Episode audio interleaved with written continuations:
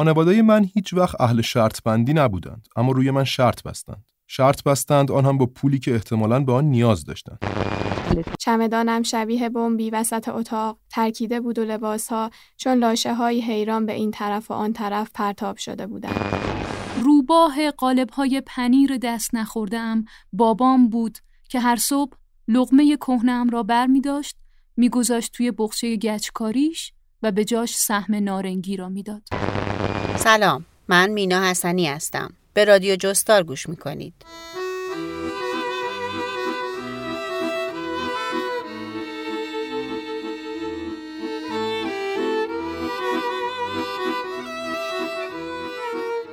این دومین قسمت از سه اپیزود ویژه رادیو جستاره که به مناسبت برگزاری دوره دوم جایزه جستار منتشر میشه. تو این سه قسمت شیوا خادمی، محبوب کلایی و امین محمدی برگزیده های نهایی اولین دوره جایزه جستارهاشون رو برای شما می‌خونن. هدف از برگزاری جایزه جستار ثبت تجربه های زیسته و تلاش برای روایت بیواسطه و دست اول اونهاست. در این حال قصد داریم فرم جستار شخصی رو معرفی کنیم و نویسنده هایی که در این زمینه به صورت جدی فعالیت می کنن، می نویسن و مطالعه می کنن رو هم بشناسیم. موضوع دوره اول این جایزه مدرسه بود. در فراخان خواسته بودیم نویسنده ها تجربه های شخصیشون رو از مدرسه روایت کنن. اما در این روایتگری از خاطر نویسی، زندگی نامه نویسی و از تحلیل صرف برحضر باشن. خواسته بودیم بنویسن که مدرسه با اونها چه کرد. از اونها چی ساخت. وقتی به مدرسه فکر می‌کنن چه چیزهایی به یادشون میاد. چه تصاویری از ذهنشون میگذره. چه حسی در اونها بیدار میشه. دوره مدرسه رو چطور گذروندن؟ چی دیدن؟ چه اتفاقهایی براشون افتاده؟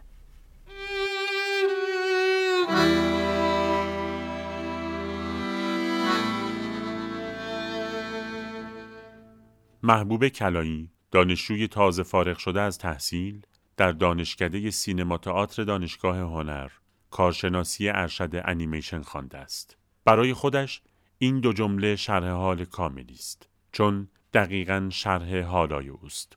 از آنجا که یک تجربه گراست و این شرح حال هم باید بیش از چند جمله باشد این فرایند را از اخیر شروع کرده تا به اول برسد.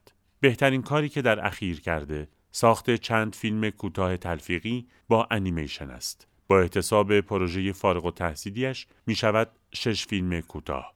از این تعداد تا به حال فرصت نشر سه فیلم را داشته که بر آنها سوار شده و به جشنواره های کوچک و بزرگ زیادی سفر کرده. سفرنامه نوشته و نقاشی کرده است. اولین جایزش را برای اولین تجربهش در فیلمسازی از جشنواره فیلم کوتاه تهران گرفته. در همین حین چند کتاب کودک تصویر سازی کرده. کمی قبلتر از دانشکده هنرهای زیبای دانشگاه تهران در مقطع کارشناسی طراحی صنعتی فارغ و تحصیل شده. پروژه فارغ و تحصیلیش در مورد کتابهای آینده بوده. پیشتر هم روی زبان ژاپنی دست گذاشته بوده و به عنوان دستمایه‌ای برای تئاتر کلمات با آنها نگاه کرده. این اسم را روی اتفاقی که در آینده برای کلمات کتابها خواهد افتاد انتخاب کرده است.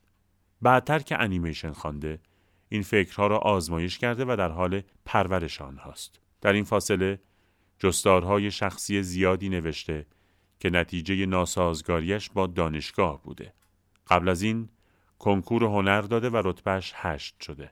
بعد از گذراندن یک پیش دانشگاهی کنکور داده و به آن طرف هشت رفته که کوی دانشگاه در امیرآباد شمالی است. این طرف هشت را در قم زندگی کرده. به جای دبیرستان به هنرستان رفته. تجربه تاریکخانه و تشتکای ظهور و ثبوت عکس مهمترین اتفاق این جابجاییش بوده.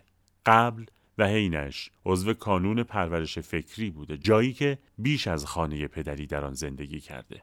بعدها در دوره کوتاه یک پاره مربی نقاشی و عکاسی در قم و تهران شده.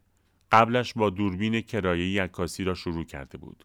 بعد اولین دوربین زندگیش را از جشنواره عکس کانون جایزه گرفته. در سالهای راهنمایی و ابتدایی خودش را با فراخانهای ادبی و هنری خفه کرده و دیگر فرصت نداشته غیر از ساعتی که در مدرسه است درس بخواند.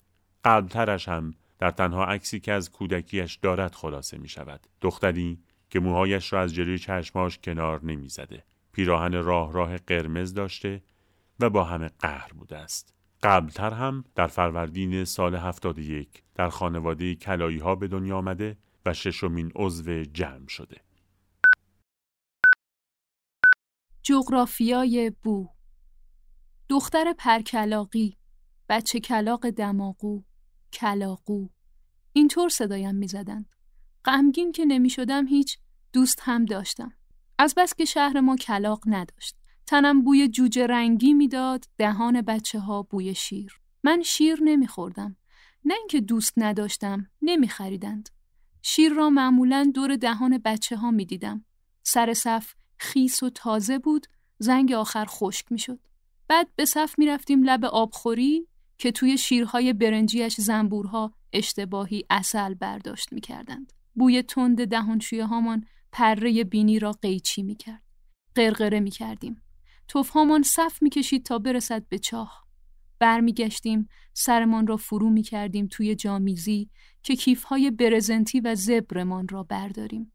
اما در حقیقت سعی داشتیم بوی فلز زنگ زده جامیزی را تا خرخره توی مغزمان ذخیره کنیم. بوی نان و پنیر عرق کرده، پیچیده در پلاستیک، جامانده زیر کتاب فارسی. طوری که ذرات پنیر از درسهای جلد پلاستیکی می‌رفتند تو و میچسبیدند به عطف. روباه قالبهای پنیر دست نخورده بابام بود که هر صبح لغمه کهنم را بر می داشت میگذاشت توی بخچه گچکاریش و به جاش سهم نارنگی را می‌داد. از این فاصله تک تک آن کارها هم بو دارند. بوی دادن سهم نارنگی با بوی خود نارنگی فرق دارد. بوی پوشیدن مقنعه با بوی خود مقنعه. مدرسه یک کارخانه بوسازی است. آن تو همه چیز با یک مکانیزم ناشناخته به بو تبدیل می شود. بوی سبز صابونی شنبه های سر صف. توی مدرسه ما هیچکس اسمش گلنار نبود. شنبه ها اما همه گلنار می شدیم. به گمانم تاریخ مدرسه تاریخ حواس بویایی باید باشد. فقط یک دماغ می تواند برگردد توی راهروهای محتابی چشمکدار قدم بزند بوی واکس رد شدن معلم ها را همراه یک جور صدای تق تق بشنود. بوی روزنامه دیواری هایی که سه تا و نصفی چسب مایه رازی خرج هر کدامشان می کردیم. ته چسب ها را هم می ریختیم کف دستمان. خنک می شدیم. بعد انگار که پوست خودمان را بکنیم می افتادیم به جانش. لایه نازکی همراه با یادداشت های کف دستمان بلند می شد. یک جور بوی هم بود مخصوص گوشه جمع شده دفتر مشقها. معجونی بود از بوی آب مرغ تا قرم سبزی. وقتی سر بزنگاه و لب سفره مشق می نوشتیم. معلم ها اغلب شامه تیزی داشتند. با بو کشیدن چیزهای زیادی میفهمیدند. برای همین هفته یک پاک کن تمام می کردیم. پاک های عطری با های مختلف.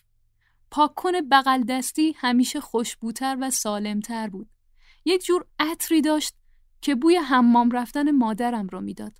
مخلوط با بوی پرتغال.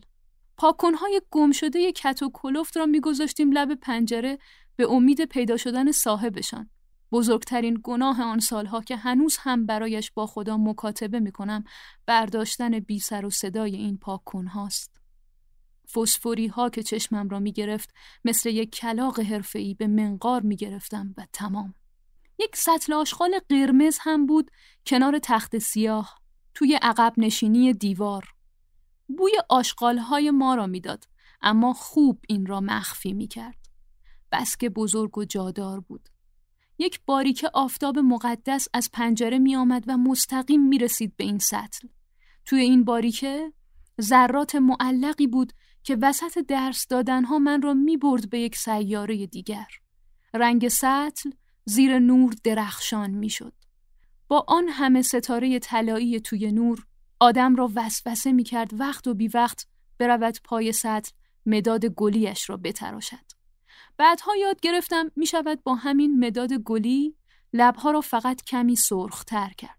اول راهنمایی بودم به گمانم. از دخترها می شنیدم که اسباب و لوازم سر و صورت چجوری است. یک بار هم آورده بودند بمالیم سر و صورتمان که نمایش اجرا کنیم. خوشبو بودند.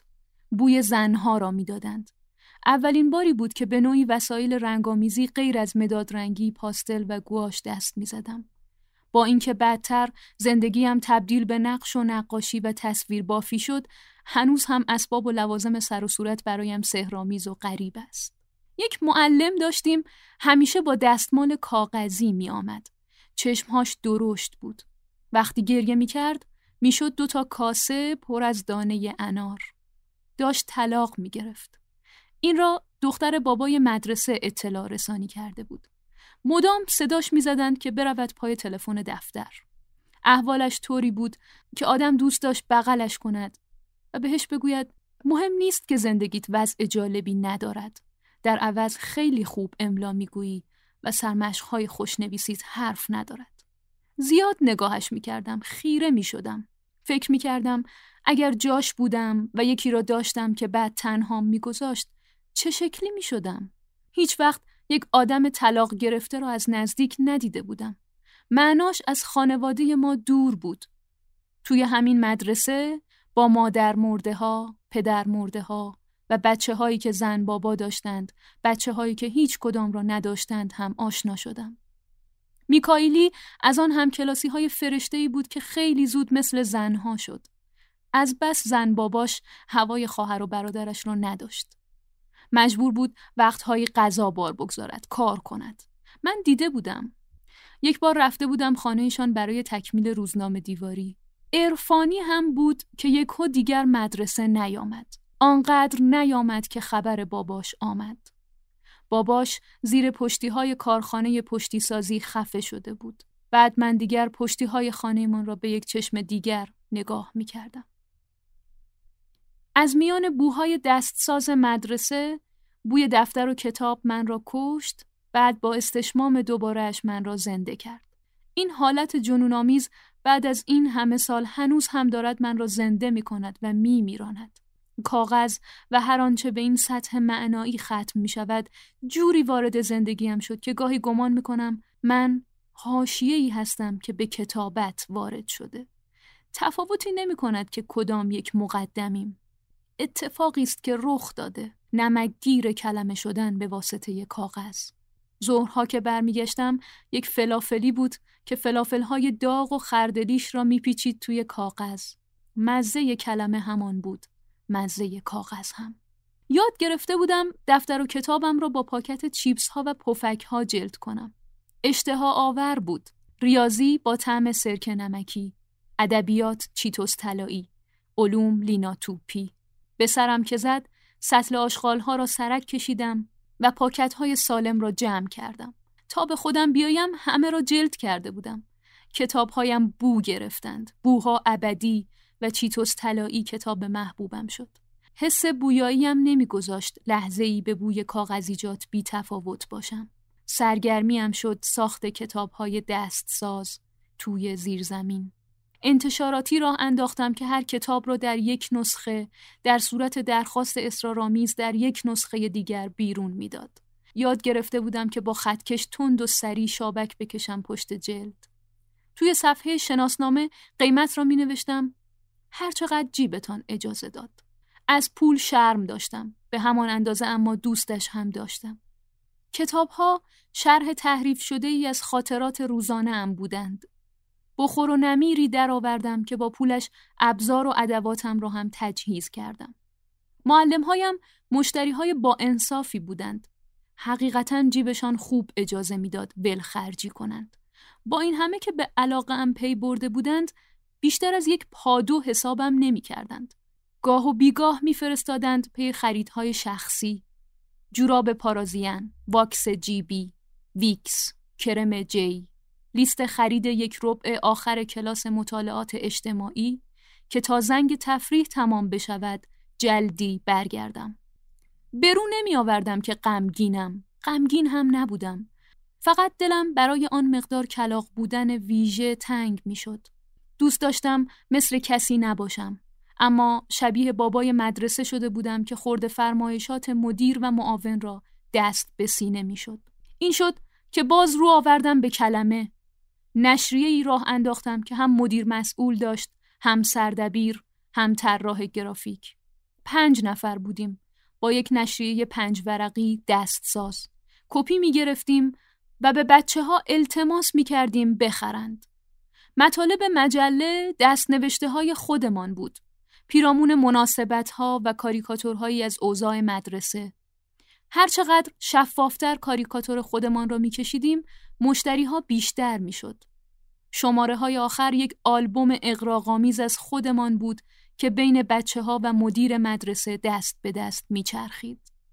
دوران راهنمایی و احوالات بلوغ به خیسی و بوداریش گذشت. پچپچ هایی که کلماتش واضح ادا می شدند. این مسئله بدن یافته اصلا ترسناک نبود و به گمان من آنقدرها حاشیه نداشت. بدن داشت کارش را می کرد. مسخره بود که ما مثل این ندید بدیدها هی تعجب می کردیم. رو حساب این احوالاتم بچه ها دختر حسابم نمی کردند. به گمانشان سنگ بودم. اخلاقهای دخترانه، علنگو و گوشواره نداشتم. اما بلد بودم زیاد گریه کنم. توی خودم دختری تمام ایار بودم و آن بیرون یک جنس مقشوش و گیج که زرافتهاش را مردانه می‌دیدند. من فقط سعی می کردم کلیشه دختر بودگی آن سالها را نفی کنم. برای اینکه دوستش نداشتم به من نمی آمد. یعنی فکر می کردم به من نمی آید. توی آینه خودم را نمی دیدم. به جاش همه همکلاسی هام را می دیدم که مثل شاهزاده ها زیبا بودند. توی این دوره راهنمایی و راهروهای تاریکش گم شده بودم. هی هر روز یادم می‌رفت کی هستم. بدنم را گم می کردم. قیافم را جا می گذاشتم. هر روز یک جاییم غیب و به جایش جوشهای قول پیکر ظاهر می شد. مدام این شعر را می خواندم. رفتار من عادی است اما نمی‌دانم چرا این روزها توی همین درگیری ها با خودم فکر می کردم من همون چیزی باید باشم که دوروبری ها نیستند و این شد که شروع کردم به نواختن ساز مخالف.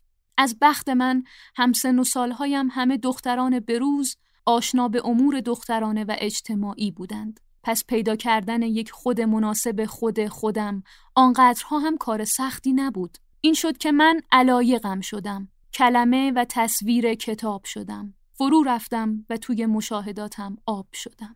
به جاش تنها هم شدم. از همان اول ابتدایی همیشه دنبال دوستی بودم که فقط با خودم دوست باشد.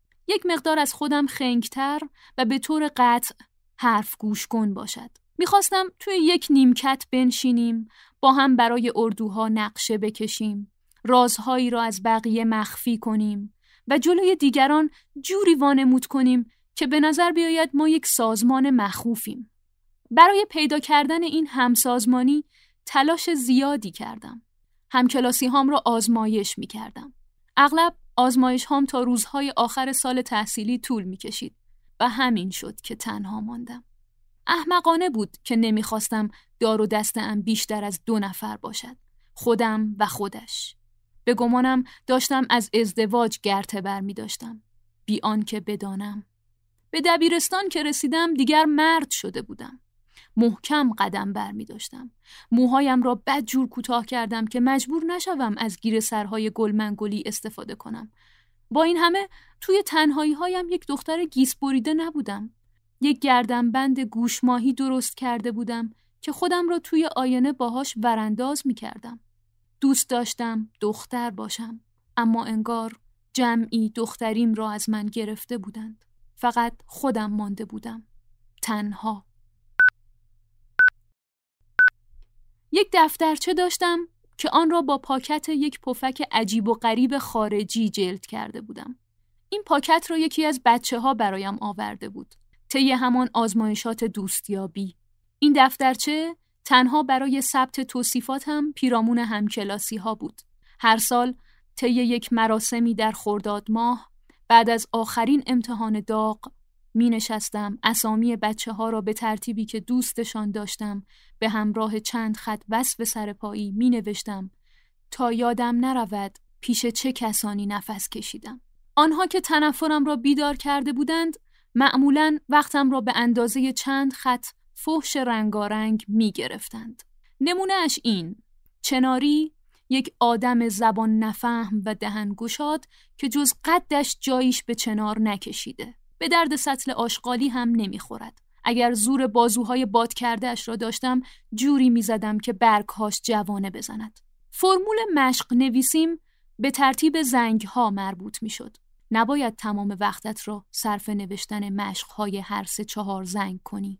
فقط زنگ اول را بچسب. به این ترتیب مشق های زنگ بعد را زیر میز زنگ قبل می نوشتم. وقتم برای کارهای مورد علاقه هم حسابی باز شده بود. این شد که هواشی از متن مدرسه بیشتر شد. قالبی که هنوز هم تویش زندگی می‌کنم. خواندن زیر میزی کتاب هایی که همان روز از کتابخانه امانت گرفته بودم هیجان انگیزترین کاری بود که می‌شد سر کلاس جغرافی کرد. باید یک سطحی از حواس را به زمان حال و وضعیت کره زمین اختصاص می‌دادم و با بقیه خودم می‌رفتم پی چریدن در فضاهای دست نیافتنی رمان.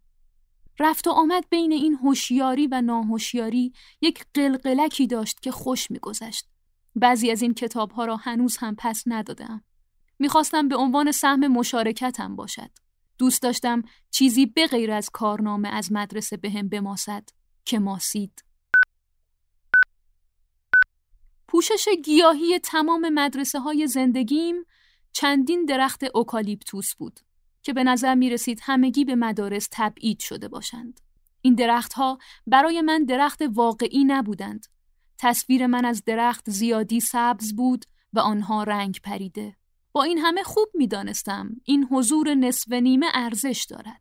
می‌شد رفت زیر سایه هاشان نشست، نارنگی خورد، ترکیب های دوتایی بچه ها را توی زنگ تفریح تماشا کرد، آه کشید و یک هو ایده دوستی با درخت را طرح کرد. روزهایی که خیلی دوست داشتم درخت بشوم. تنها چیزی که منصرفم کرد سفر بود. این حالت قفلی که درختها دوچارش هستند مانع شد از اینکه بخواهم تمام تلاش و علایقم را صرفش کنم. با این همه یک کارهایی کردم.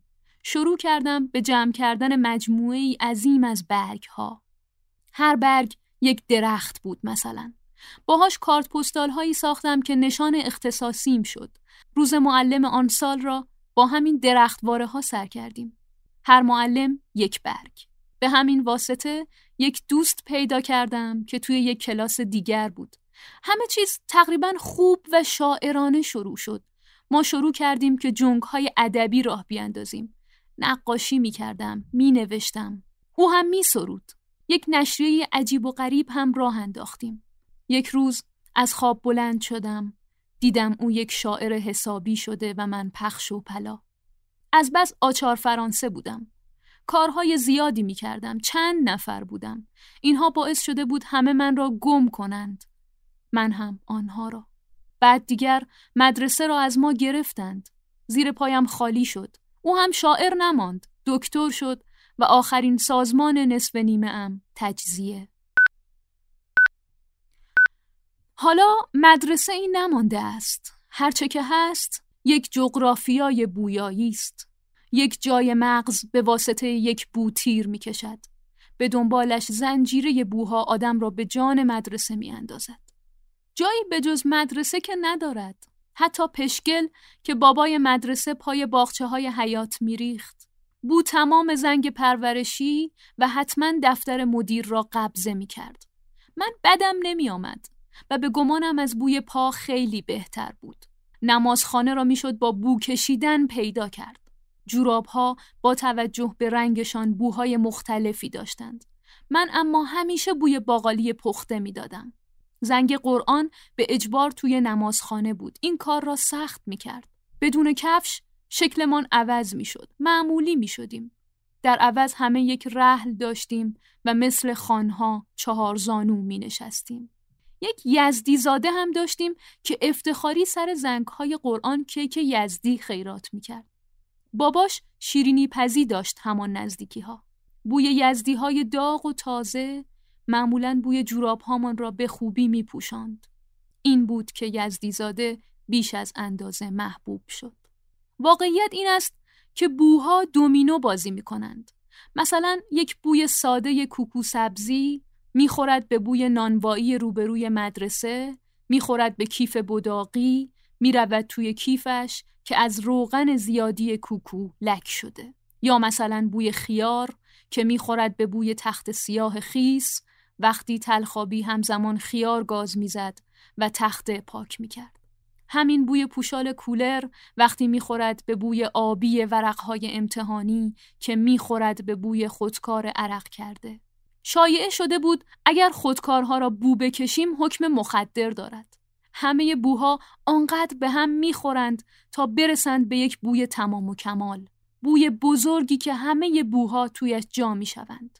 این بوی بزرگ معدن زندگی حال و آینده من است. هاشیه و متن تجربه زیستم که سراسر به کاغذ مربوط می شود. حالا همه من را یک آدم دارای ابهام می بینند. می گویند در لفافه ای، در لفافه ام. پیچیده در کاغذهای شبه گراف اوک رنگ که از چاپخانه ها جمع می کنم برای خورد مصارف کاغذیم. با این وصف ها مدرسه برایم یک جور داغ روی پیشانی است. هنوز نتوانستم از خودم بیرون بزنم. اجتماع واقعی را تجربه نکردم. یک جزیره خود مختار باقی ماندم. چندان بد نیست اما می تواند یک حسرت صرفا کاغذی باشد. به خصوص که اخیرا شهر ما کلاقدار هم شده. کلاق که نه، زاقچه هایی هستند می آیند تخم یا کریم های جوان را می خورند و در می روند. دیگر مثل آن وقتها متفاوت به نظر نمی رسم. دست کم برای خودم. هرچند همزیستی و رسوخ در اجتماع وقتی بیشتر می شود که میزان تفاوت بالا نباشد. این خوب است که بیش از اندازه معمولی به نظر می رسم. اما واقعیت این است که اصلا معمولی به نظر نمی رسم. همکلاسی هم بزرگ شدند. به اتفاق بچه هاشان با هم خاله بازی می کنند. آنها یک جامعه دارند با شعبهای تزمینی در سراسر دنیا. خب البته من هم یک جزیره دارم که تا به حال هیچ کس را توش راه ندادم. یکی از معلم هام چنین روزی را دیده بود. یک روز من را کنار کشید رفتیم ته راهروی منتهی به دستشویی معلم ها. گفت می‌خواهد در مورد مسائل مهمی با من حرف بزند که این شکل در خود ماندگی من را خواهد کشت. اینها را که می‌گفت توی دلم میخندیدم. اداش را در می آوردم. دهنکجی می کردم. بعد دستشویی دچار ترافیک شد و حرف هامان طولانی. یک آدرسی برام نوشت که بروم خانهشان و مانده نصیحت ها. رفتم. معلمم توی لباس خانه و با لبهای صورتی براق اصلا قابل اعتماد نبود. پذیرایی کرد و برام توضیح داد که دارم شبیه یک لوبیای سهرامیز عمل می کنم. اینطور که بالا می روم دست کسی به هم نمی رسد. یک جا، یک روزی خشک خواهم شد. آن موقع من داشتم باقی معلم هام را توی لباس راحتی تصور می کردم و هی خنده ام می گرفت. داشت می گفت که روزی بد جور تنها می مانم. می گفت چرا با بچه ها توی بزن و برقص ها شرکت نمی کنم؟ چرا بلد نیستم بچه باشم و هوار بکشم؟ چراها که شدت گرفت یکی از بغز هام از دستم در رفت و پرید بیرون. نصف نیمه بغلم کرد. آرام به سمت در خروجی هلم داد. گفت اینها را به این خاطر می‌گوید که دوستم دارد. قول دادم یک هو از فردا بی هیچ مقدمه ای تغییر کنم و خداحافظی کردیم. حالا هنوز دارم روی پرونده قولم کار می کنم. یک جایی نوشته بود جوجه کلاق ها سیاه به دنیا نمی آیند. بعدن سیاه می شوند.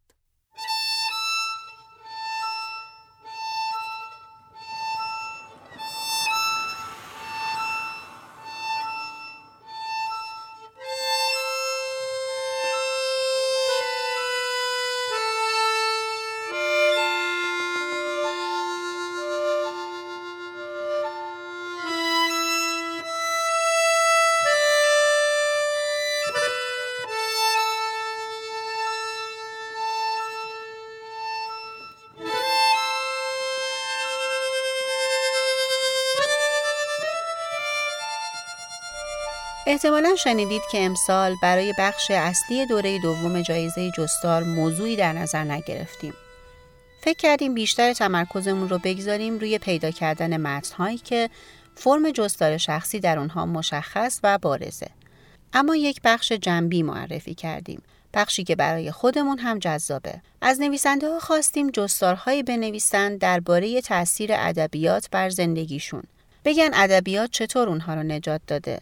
چطور از غمها و ناکامیها و ناامیدیها به ادبیات پناه بردن؟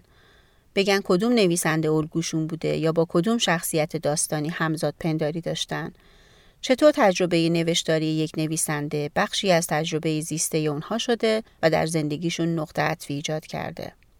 امسال هم مثل سال پیش تمرکز هیئت انتخاب یعنی محگل جابر انصاری، نسترن سارمی و علی مسعودینیا بیشتر متوجه تکنیک های جستار نویسیه و اعضای هیئت داوران این دوره مهدی افروزمنش، نوید پور محمد رضا، سحر سخایی، محمد رضا فرزاد و افسانه کامران هستند که به مرور در صفحه جایزه جستار معرفی میشن.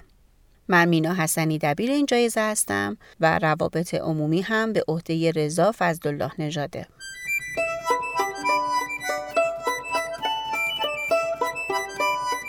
خیلی ها سوال می‌کنن که جستار چیه؟ فرق جستار با داستان چیه؟ جستار شخصی به چه فرمی گفته میشه و سوال هایی مثل این. ما تلاش کردیم با ارجاع علاقمندان به چند تا مطلب که ترجمه و در سایت های مختلف منتشر شده بود به این سوال ها پاسخ بدیم. ولی این تلاش کافی نبود. برای همین امسال تصمیم گرفتیم در کنار فراخان جایزه و معرفی اعضای هیئت انتخاب و داوری مطالبی رو هم ترجمه یا تعلیف کنیم که به جستار نویسی کمک می‌کنه. از تعریف جستار گرفته تا توصیه هایی که جستار نویس های بزرگ برای نویسنده های تازه کار دارن. در عین حال داریم یک سری از درس گفتارهای دوره نویسندگی خلاق دانشگاه گاتام رو هم ترجمه می کنیم که به مرور در مجله آنلاین خانش منتشر میشه. علاوه بر این باید کارگاه هایی برگزار می شد که به جستار نویس ها در پیدا کردن ایده، بست ایده و ساختارمند کردن جستار هم کمک کنه. برای همین فکر می کنیم امسال در جهت هدف نهایی جایزه که معرفی فرم جستار شخصی و پیدا کردن راهی برای ثبت بیواسطه تجربه های زیسته است قدم موثری برداشته شده.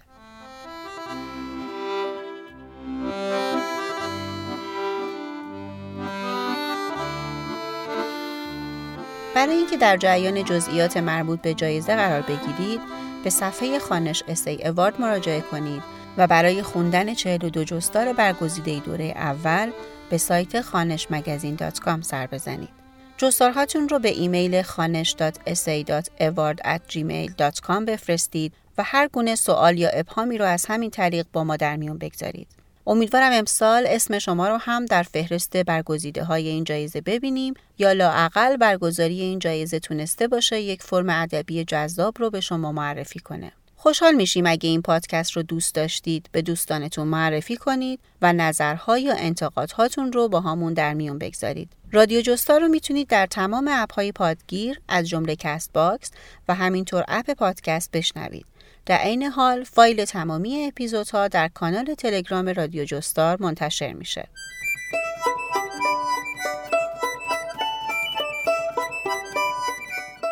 این قسمت ویژه از رادیو جستار که در آذر ماه 99 منتشر میشه رو من مینا حسنی با همکاری رضا فضل‌الله نژاد تهیه کردیم. صاحب امتیاز این پادکست هم مؤسسه فرهنگی هنری خانشه. مراقب خودتون باشید و آرزو کنیم این روزهای سخت زودتر به پایان برسه.